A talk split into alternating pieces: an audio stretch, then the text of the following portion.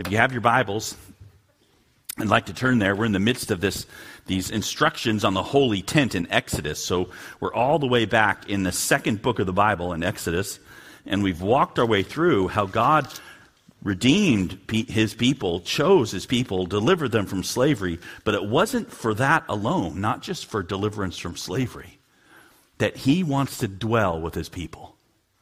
And we are starting to look at the amazing wonder of what that means in Exodus. So we're in Exodus beginning in chapter 28 today, but but we've been talking about the structure, right? The tent and the, the structure and how all these pieces point forward to Jesus Christ.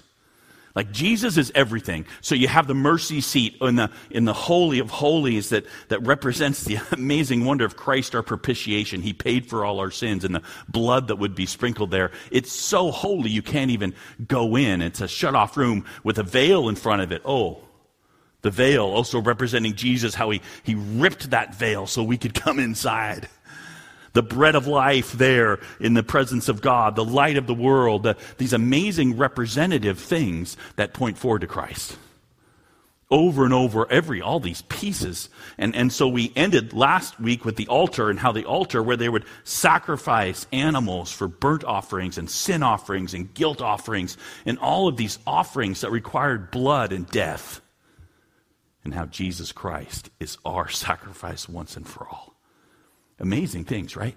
And so, and so the rest of 27 talks about how they set up the courtyard to put space around it, how they, how they had specific oil that they were going to burn inside there. But all of these things have been about the structure. And it's amazing. Today, we get to talk about who gets to go in in the Old Testament and, and what it means that God had them prepare a certain way. It's prepping the priest, you see. That's what we're talking about. We're talking about this amazing wonder that, that someone's going to have to go in there. And it's very much like, if you could think about, like the sun. And just think about if the, the sun, you say, we're going to take a trip to the sun, you and me. Well, uh, what radiation clothing am I going to wear so I survive? What super special air conditioning? Because it's so hot, you disintegrate if you get too close. I mean, that's the presence of God, right? That's the actual holiness of God. It's so amazing. It's so strong that if you get close, you die. So, so when we talk about priests, we're talking about people who actually go into the presence of God. Well, what, what makes it so they can? Uh, is it going to be their high moral character? Is it going to be something else? So that's what we get to look at today of, of the going into the, the, the, the presence, and particularly all the time, really, that God is speaking, because this is all still God speaking about what to do. Almost all of it is aimed at one priest, the high priest. He's the one that once a year goes into the actual presence of God. So I, I, want you to see these things. I want you to understand how God thinks of His holiness and how we fit in the, in the midst of worship of our Savior, Jesus, the Messiah the anointed one. So come with me. This is interesting stuff and helpful for us as we live our lives to understand what it means that we're in Christ. Okay, so first we need to cover getting dressed. That's the first piece. So if you have your Bibles, I'm not going to read all of these things. I'm going to, I'm to make sure you understand what's happening through, and there's a depth of instruction about making sure it's skillfully done. That's good. But to understand the pieces and not fall asleep, that's even better. No falling asleep. I, I, did, I was going to bring my Kermit the Frog thing because I had a teacher once that kind of used that beanbag. Because as soon as you talk about like clothing for the priests, every okay, so so st- stay with me. This is the word of God. Here we go. So it says, "Bring near to you Aaron your brother, and his sons with him." From among the people of Israel to serve me as priests Aaron and Aaron's sons, Nadab and Abihu, Eleazar and Ithamar. And you shall make holy garments for Aaron your brother, for glory and for beauty. You shall speak to all the skillful whom I filled with the spirit of skill, that they may make Aaron's garments to consecrate him for my priesthood. These are the garments that they shall make a breastpiece, an ephod, a robe, a coat of checker work, a turban, and a sash. They shall make holy garments for Aaron your brother and his sons to serve me as priests. They shall receive gold, blue, and purple and scarlet yarns and fine twined linen. Okay, this, this is kind of remarkable, and, and for us, we kind of miss it. You know, they haven't really talked about priests ever in the Bible. There, there really isn't a talk about, oh, they're priests to God. There's only two mention of priests so far. One is Melchizedek, who's, remember in Genesis 14, which just kind of appeared out of nowhere. And the other one is Jethro, that's Moses' father in law, was a priest of his family. That's it. There, there weren't kind of this role of people who were going to serve God in this way or represent God in this way. There wasn't any of it. This is, this is new. This is for the special thing of God saying, I'm going to dwell with my people, and I need someone who's going to come into my presence. And so, what you're going to need to do is make him clothing. Well, that's kind of interesting. So, what he's going to do, and he mentioned them here, right? Eight pieces of clothing that the high priest is going to have to wear. If you're not the high priest, you got four. And then three of them are the same, and one of them is a little bit different. But these eight pieces that they talk about there, and, and it's for, did you see that in verse 2? It's for, you, actually, verse, yeah, for glory and for beauty. That's really interesting. It doesn't just say for God's glory, it's for God's glory and for beauty. God has a sense of aesthetic, He likes beautiful things. Make it beautiful, make it, uh, make it valuable if it's coming into my presence, and its glory is going to shine because I'm glorious. It's not always something we take time to concentrate on in the tabernacle and the clothing to demonstrate this gold and embroidery. It was to be beautiful, a reflection of who he is. This glory reflects the glory that be inside the Holy of Holies, displaying the glory of God. And you know, the very best thing they could do to find the glory of God is they talked about the heavenly realm. And that's why this represents this thing God made, it made for them to know. The heavenly realm, right? The cherubim are there woven in, looking in on God, this representation of the heavenly realm. What's the number one thing you guys know about the glory of God? It's behind me. It's a cross, right? We know a little bit something different about God and His glory because His glory came in Christ. This wonder of God's glory come manifest among us. And so, what I want you to see is as we talk about this is for the beauty and the glory, you got to know what's going to happen. They're making these very valuable things. The priest is going to be weighted down with gold and with fine linens and all these things. And then you know what God's going to do with that or have them do with this beautiful things that they made? They're going to put sprinkle blood on it over and over. Blood. When he goes into the altar and that, that, that, um, the, the, the mercy seat and the beautiful gold cherubim, and it's there. Then they made these beautiful thing to represent the mercy seat of God where he's going to speak, and they, they throw blood on it. Blood. It's always a bloody glory. It's always a bloody beauty. It, it, it's this wonderful, amazing reality that what we do, it's not ever enough. You can do the most beautiful thing in the world. It's not enough. It's still going to need blood. So it is with the priests. So this high priest, let me, let me give you a, little bit of a, of a um, understanding. I, I, made, brought this picture. This is actually a picture of their vestments from a little bit later on. This is the temple vestment, but it's very, very similar. So I, I'm going to use this to help us as an illustration. And again, your bulletin has a picture too. But I just, I just want you to understand what they're doing. That the, what you have is you have Aaron and only Aaron. And he's going to wear all these layers to get into the presence of God. What layers? Well, it starts there at the end of chapter 28 with linen undershorts. Yeah. Do you know that was like really, really rare at the time? Nobody wore them. If, the, the, the, closest you have is King Tut, who's wearing like a loincloth. But they had to put special things on to be cover their privates. That's what they were doing. And they were shorts. That's the first thing, made of linen. And then over that, they put a, a, a tunic, a checkered tunic, and you can kind of see it there. That, that's, it, it kind of has uh, boxes on it. And so this checkered tunic went over that. And then over that went a, a blue robe. And then over that went something called an ephod. An ephod was like this vest. And, and so the vest was, was made out of that linen too and, and super valuable. But then on the, the ephod, this vest, you put a breastplate. The breastplate was going to have stones on it. On his head, you put a turban.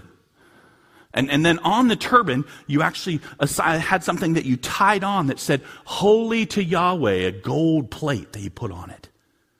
And then he put a sash around his waist. Okay, the guy's kind of laden down with like gold breastplate piece and this plate on his head and all this lock stuff that he's kind of walking around on. But, but you know what I didn't talk about? What's not covered at all? His feet. Why? It's like Moses in the burning bush, right? Whenever they did any of the tabernacle stuff, it's holy ground. The whole location is holy. So they had to walk around with no, no shoes on. Shoes were particularly not holy. So there you had, you had the, the everything's covered kind of from, from head to, to not toe to kind of ankle because you're not wearing, wearing, wearing shoes. Okay, pretty heavy, multiple layers, hot, one part of your body uncovered, the shoes, right? That, that, that's it. So that's the big picture. And for the, for the priests that aren't the high priests, it's, it's easier. They just have four items. They've got the tunic, they, have got, they've got sort of like a cap of some kind, and, and they've got the sash too. But, but they don't have this special ephod with the breastplate or anything like that. Okay, so that was everyone wearing while working at the tabernacle. And most of the time here is spent on, on, on in this passage is on what you see on the outside. So what is it exactly that, that Aaron, the high priest, is going to wear? And really, this idea is that you have stuff that he can't even see. But if he's going to go into the presence of God, who's seeing it? God is. So, what does God want him to wear that God's going to see? What is it?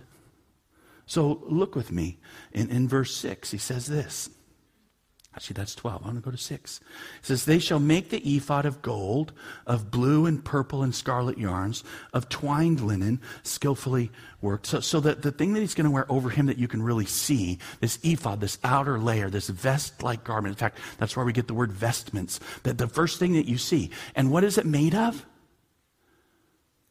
It's the same stuff the tabernacle is made of. So this is kind of interesting and something you should think about is this idea, right? That, that it's made out of gold and made out of the same stuff, the tabernacle that's linen, blue. And, and so he's, he's like, Aaron's going to be a moving tabernacle. Right? It's the same stuff as he moves around. That, that's what he is, right? He's walking around, speaking and serving and wearing the same stuff as the tabernacle. And so it's very much this picture of this word become flesh and dwelt among us, right? He's made of the tabernacle stuff interesting Christological picture. And we know our high priest is Christ, so that's what he's doing. He's representing God to people in that, embodying the prophecy of, of Messiah. And then, and then this ephod. So the ephod has stones. Right? And so you kind of see it in this picture in the middle here, and, and, and this ephod, and, and then there's it's more than just the middle. It's also the shoulders. He says, where you connect the ephod, you put this on him, you have two stones that you put on the shoulder pieces of the ephod, stones of remembrance for the sons of Israel. Aaron shall bear their names before Yahweh on the two shoulders for remembrance. Really interesting. Right? So what, what happened was is they would have him clothed, make this clothing for Aaron. And then you're going to put two, they said onyx stones, two big stones, and on them you would engrave six names of the tribe of Israel on one of them and six names of the tribe of Israel on the other side. And whenever you put this on, he'd have the stones there on his shoulders of the 12 tribes of Israel written on these two stones when he came into the presence of God. And it didn't end there because he has a breastplate, right? It's made of gold, but there's four rows of three gems right? And, and, and, and there it is. It says, look, look at this. It says, Aaron shall bear the names of the sons of Israel in the breastpiece of judgment on his heart. And when he goes into the holy place to bring them to regular remembrance before Yahweh. Can catch that? So each stone is the name of the, the tribe of Israel. And so when he comes into God, he's bringing the remembrance of the people of Israel to God. That's interesting. Like I always thought sort of, you know, he represents us, that high priest. But, but the reality is he's, he's, he does. And he's, he's re- reminding God of his people. The 12 tribes. So twice, right then, on his shoulders, the names. On his breastplate, the breastplate of judgment, the, the, the, the names.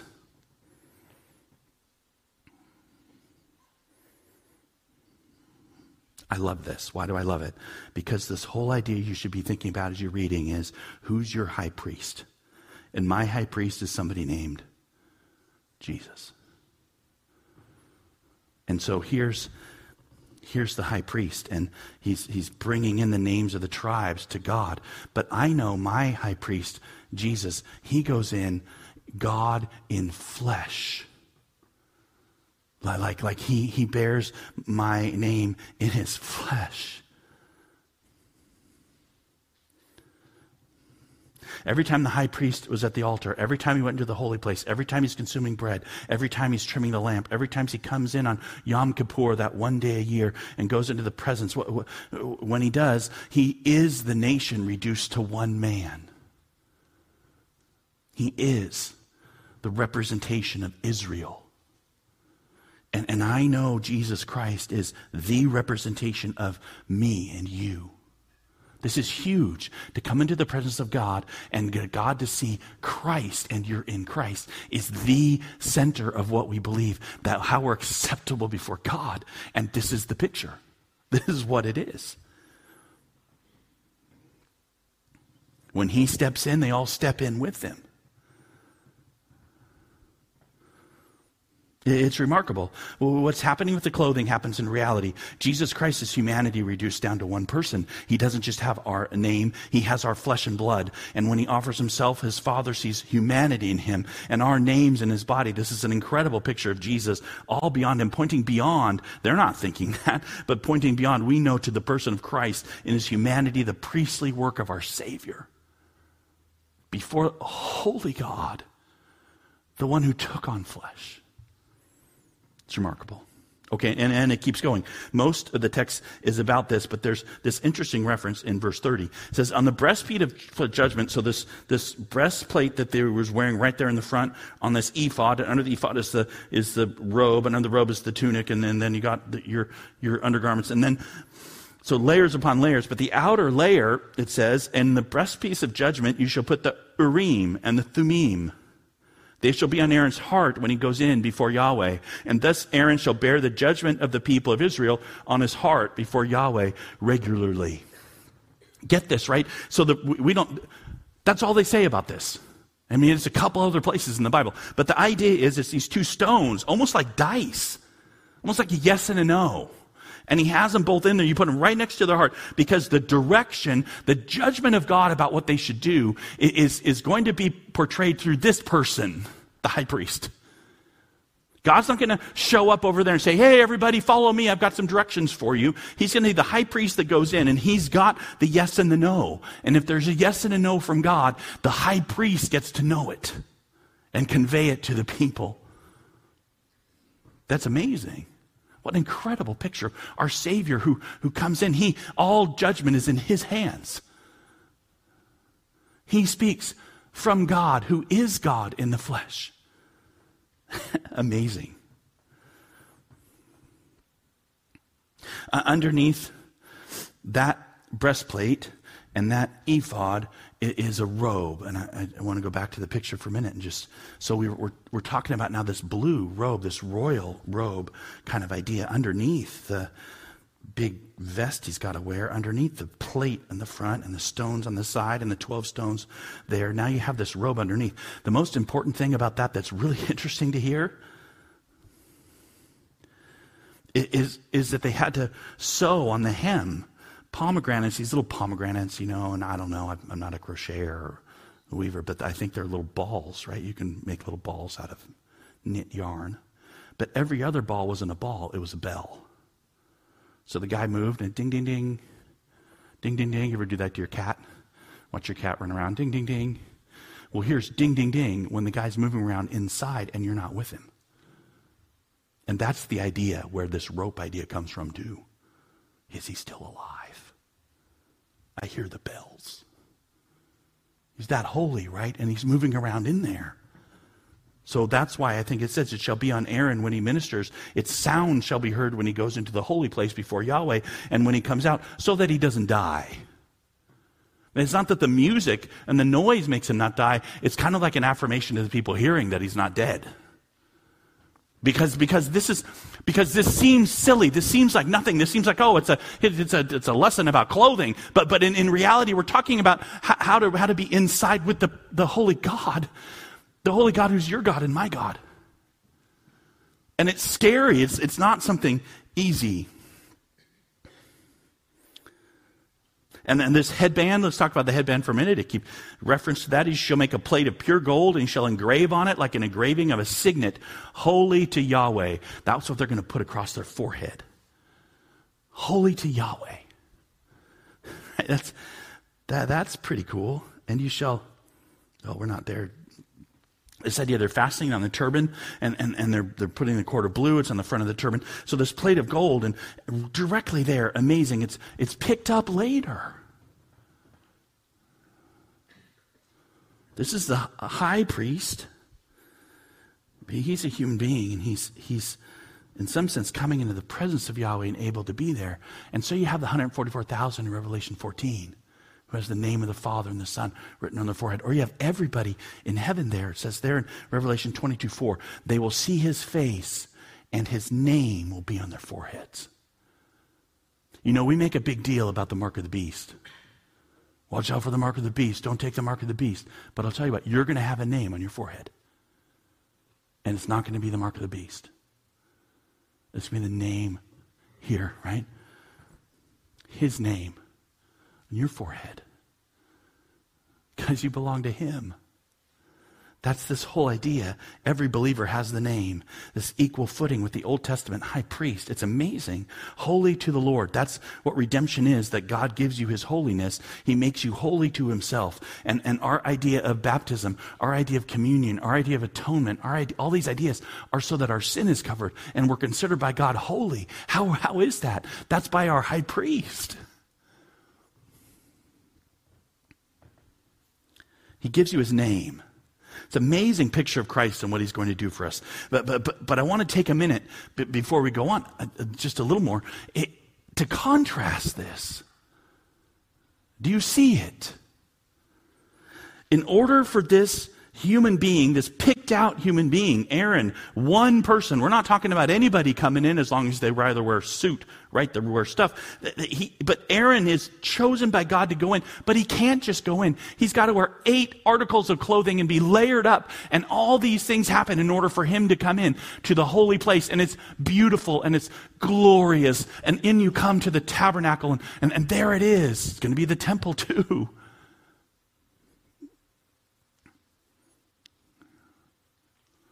What about our high priest? You see the wonder of holiness and the wonder of what's going on, but you have to think that what God actually did was he came to earth as a human being.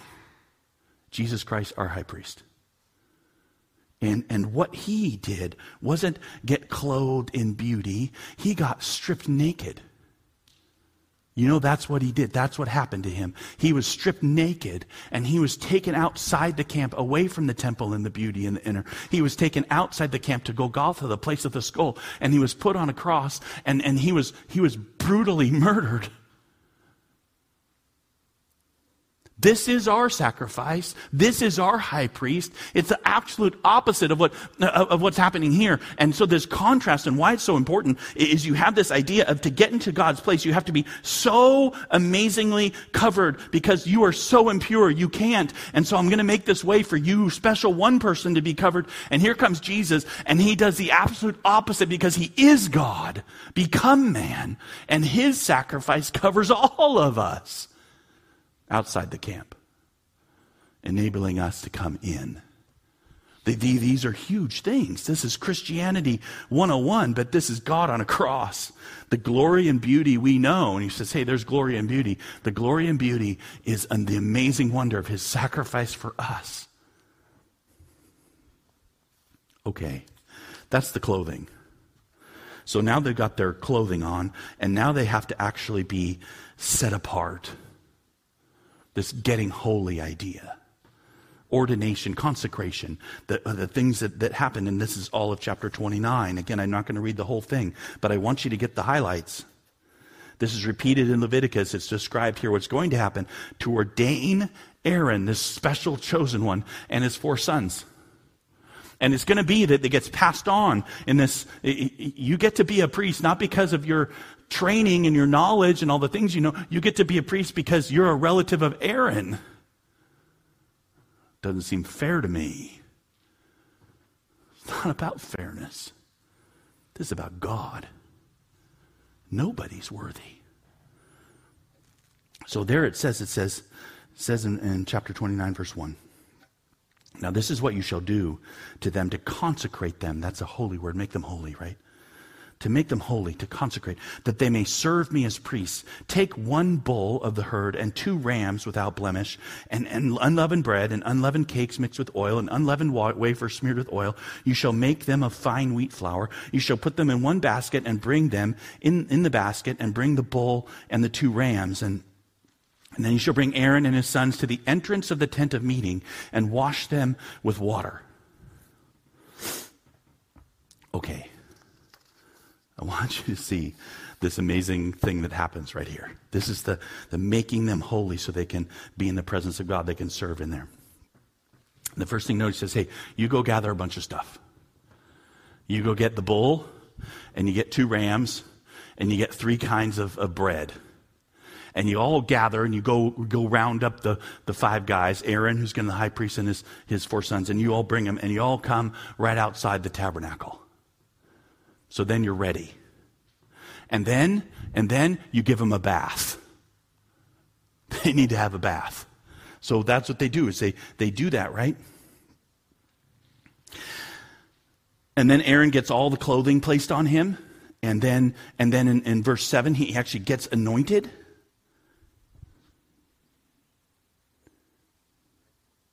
I don't know if I got put that on there or not, did I?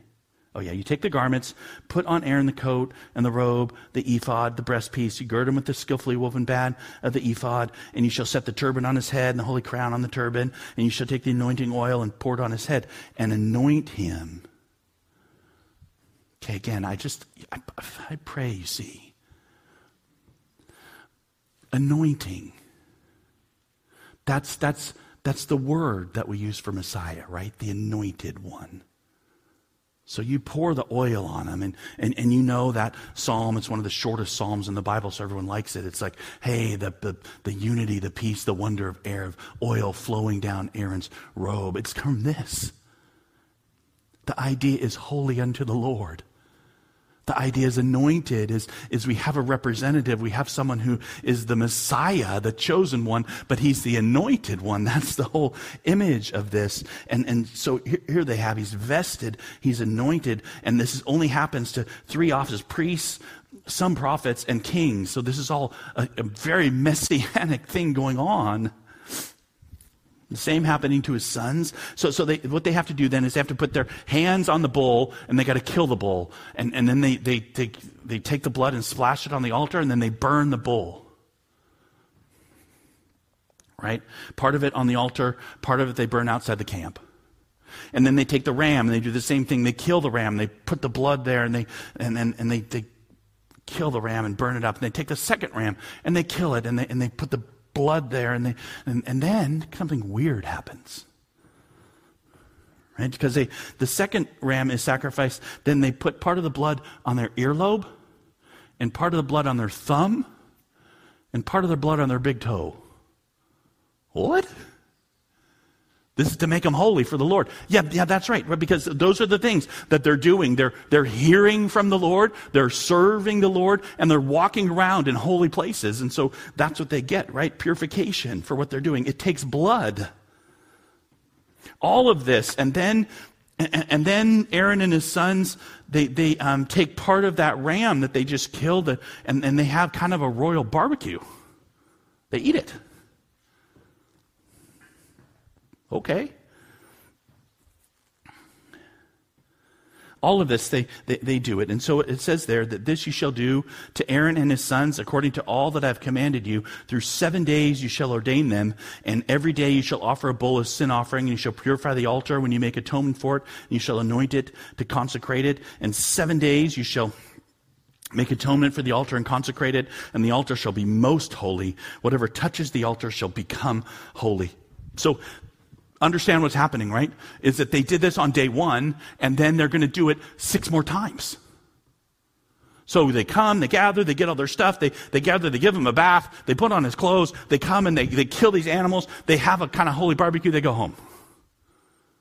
They come back the next day, you gather them all, they do all, all this blood. Yeah, they're consecrating them. And did you notice it's not just them, it's the altar? By the way, you, you should see this. This is actually really interesting is it, it's, it's not just them and their descendants are placed into this office. That is, only Aaron and his descendants serve this way. It's all genealogical as past father to son. But the bigger picture, Aaron and his sons are set apart as priests. This elaborate service to point to their imperfection. Yeah, you're going to be able to go in, but it's taking seven days of us killing animals just to get you like to where you're actually going to go in. All these priests, no matter how good, how holy personally, how God fearing, they had to have sacrifices offered for them, and, and they would eventually die because they were sinners. And, and then at the end there, do you see that verse 37? I left it up there. It says that, that the altar shall be most holy. Whatever touches the altar, you're actually consecrating the altar. I, I, I, think it's so important you see this. This, this idea is that something is most holy, it communicates holiness. So, holiness is location. Holiness is how close you are to God. And then God says, okay, we're going to make this spot particularly most holy. And wherever He makes most holy, it communicates holiness. It's like a virus. It's totally different than we normally think of holiness. It's something personally sort of inside and about my morality. But, but again, here, here you're talking about how the, the altar itself, this is not an abstract concept. The, the, the, the actual tangible thing becomes holy, and the actual tangible thing conveys holiness to them and will convey holiness to the people as God uses the altar to say this is the area. It's not just, it's not just an, a symbol. It's more. This is this gets me uncomfortable because I'm I'm a, a rational, like Western scientist guy. Like, I want to measure stuff. I want to see the spark of holiness leap from the altar over to Aaron or something. I don't know. I want to see him start to glow. I, I want to see something happen. But the reality is, God says, when something is most holy, it communicates holiness. And these things that are closest to him communicate holiness. The altar is most holy. This is, this is remarkable. But why, why do I say this? Why is it so important? Be, because Jesus, of course, is most holy. And the things he tells us to do are, are the holy things, right? It's our baptism, it's our communion, it's the things we say. These have meaning to me, not, not just as a symbol, like, like, oh, they don't really matter at all. But, but no, it's like these are the things my God said. This is, this is the reminder to me that communicates the wonder of what my salvation really is, which is Christ alone and all he's done. Full stop. It's remarkable. Anyway, Exodus 29 ends then with this description of sort of basic everyday sacrifice in verses 38 to 42. And, and I want to read that too because it's interesting. It says, Now this is what you shall offer on the altar two lambs, a year old, day by day, regularly. One lamb you shall offer in the morning, the other lamb you shall offer at twilight. It shall be a regular burnt offering throughout your generations at the entrance of the tent of meeting before Yahweh, where I will meet with you to speak with you there. There I will meet with the people of Israel, and it shall be sanctified by my glory. I will consecrate the tent of meeting and the altar. Aaron also and his sons I will consecrate to serve me as priests. I will dwell among the people of Israel and be their God, and they shall know that I am the Lord their God who brought them out of the land of Egypt. Well, uh, uh, wait a minute. Wait a minute. Don't miss what's happening, please. What is being said by God is that every single day, twice a day for as long as this happens. I want you to, to, to, to you know how, how your sin doesn't just go away? You're going to have to sacrifice a lamb twice a day. So every day the lamb comes up. Every day they kill it and use the blood to cover their sin. And every night they do the same thing. The lamb comes in and they kill it to cover their sin. This happens every single day for all of Israel's existence. That that's what you're to do because, because you guys are sinners. That's incredible, right? Ongoing perpetuity. God continues to give an animal for sacrifice for his people. Not a day goes by that they don't sin. So not a day goes by without a sacrifice, a lamb, a continual burnt offering. Whoa. And so you know when Jesus comes and he offers once for all time an offering and it's done, that's why we don't sacrifice anymore. Because his offering was that good. Not because we stopped sinning. Super important. And, and, and then these verbs. Did, did you hear them? A regular burnt offering through your generation said, there, there I will meet with the people of Israel. It shall be sanctified by my glory. I will consecrate the tent of meeting. Aaron and his sons I will concentrate. I will dwell among the people and be their God. They shall know that I am the Lord their God who brought them out of the land of Egypt that I might dwell among them. I am the Lord their God who brought them out of the land of Egypt that I might dwell among them. I am Yahweh, their God. Do you hear over and over God's heart for them? He says, I didn't just bring you out of slavery, I, I'm meeting you. I will meet you at this place. I will, I will consecrate you over and over. It says like four times in there. Sanctification. I'm to, I, by my glory, will make you holy. And, and then this whole idea, I'm to dwell with you and be your God. This is a summary of what God's about in worship. We're ending here with this because it's so important. This is God setting apart his people and his priest, but the priest is representative of what his heart is. And what's God's heart? To dwell with us, to make us holy, to meet with us. I brought them out of Egypt so that I might tabernacle with them. It's why I struggle with the idea of this, this idea, oh, God is just about releasing slaves. No, He's not just about releasing slaves. God's about dwelling with His people, and He releases slaves so that He can dwell with His people. And, and so the, the actions is not liberation theology, the action is kind of dwelling, consecration theology. How in the world do you and I get to be with God? That's what we're about. He is not far away. He is not distant. To be their God, not just existing, but doing good things to them, to bring out, to dwell, to do good, to make holy. That's the purpose. God doesn't get anything out of Old Testament worship. God gives. Sometimes say, man, come to church and you're coming to serve, you're coming to do. Th-. No, you come to church to receive from God. Because, because we come and we know we're nothing, and yet we have this amazing God who's done everything for us, and we come to sing his praises, but he he gives us the fruit of the Spirit love, joy, peace, patience, kindness. I want all those, don't you? Oh, I do. And they're gifts from Him. It's all God. Not a word in these two chapters as Aaron is set apart. Not a word about his character. Not a word about his morality. You say, well, Dax, that's argument from.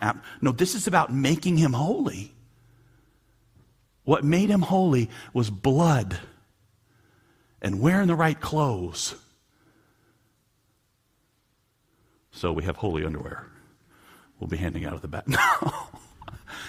no, that's not true, right? We have something so different. Look, look, look, look. When Christ appeared as a high priest of the good things that have come, he's the high priest, not you and me. Jesus Christ is. The high priest then through the greater and more perfect tent, not made with hands, that is not of this creation, Jesus entered once for all into the holy places with us, representing us, right? Not by means of the blood of goats and calves, but by means of his own blood, thus securing for you and me an eternal redemption. This is what we have. Our high priest has come, and our names are in him. The word became flesh, and he is holy and goes in, and God remembers us in him, and salvation is once and for all in him. It's specific and relentless Jesus Christ for you. So today, do you see? You have a high priest. It's not make sure you get dressed up right so you can go into the presence of God. No, it's Jesus dressed up perfectly. And his perfect dressing up was by his own blood and in his flesh. He came and busted through. So you and I in him have, have the favor of God forever. That's this amazing picture. That's our Savior. Would you pray with me? Lord, thank you for this description in your Old Testament. Lord, we don't deserve you. We don't even understand. Lord, forgive us. We're like babies who wander into amazing, amazing rooms of incredible beauty. Throw around your precious stuff. And Lord, thank you. You're our dad. You laugh with us. Thank you that you allow us to come into your presence. Thank you that we, without even thinking, get to touch things that are holy and be among things that are holy. Lord, you make things holy. And we put our trust in the amazing work and the incredible love of Jesus for us. We do that in his name.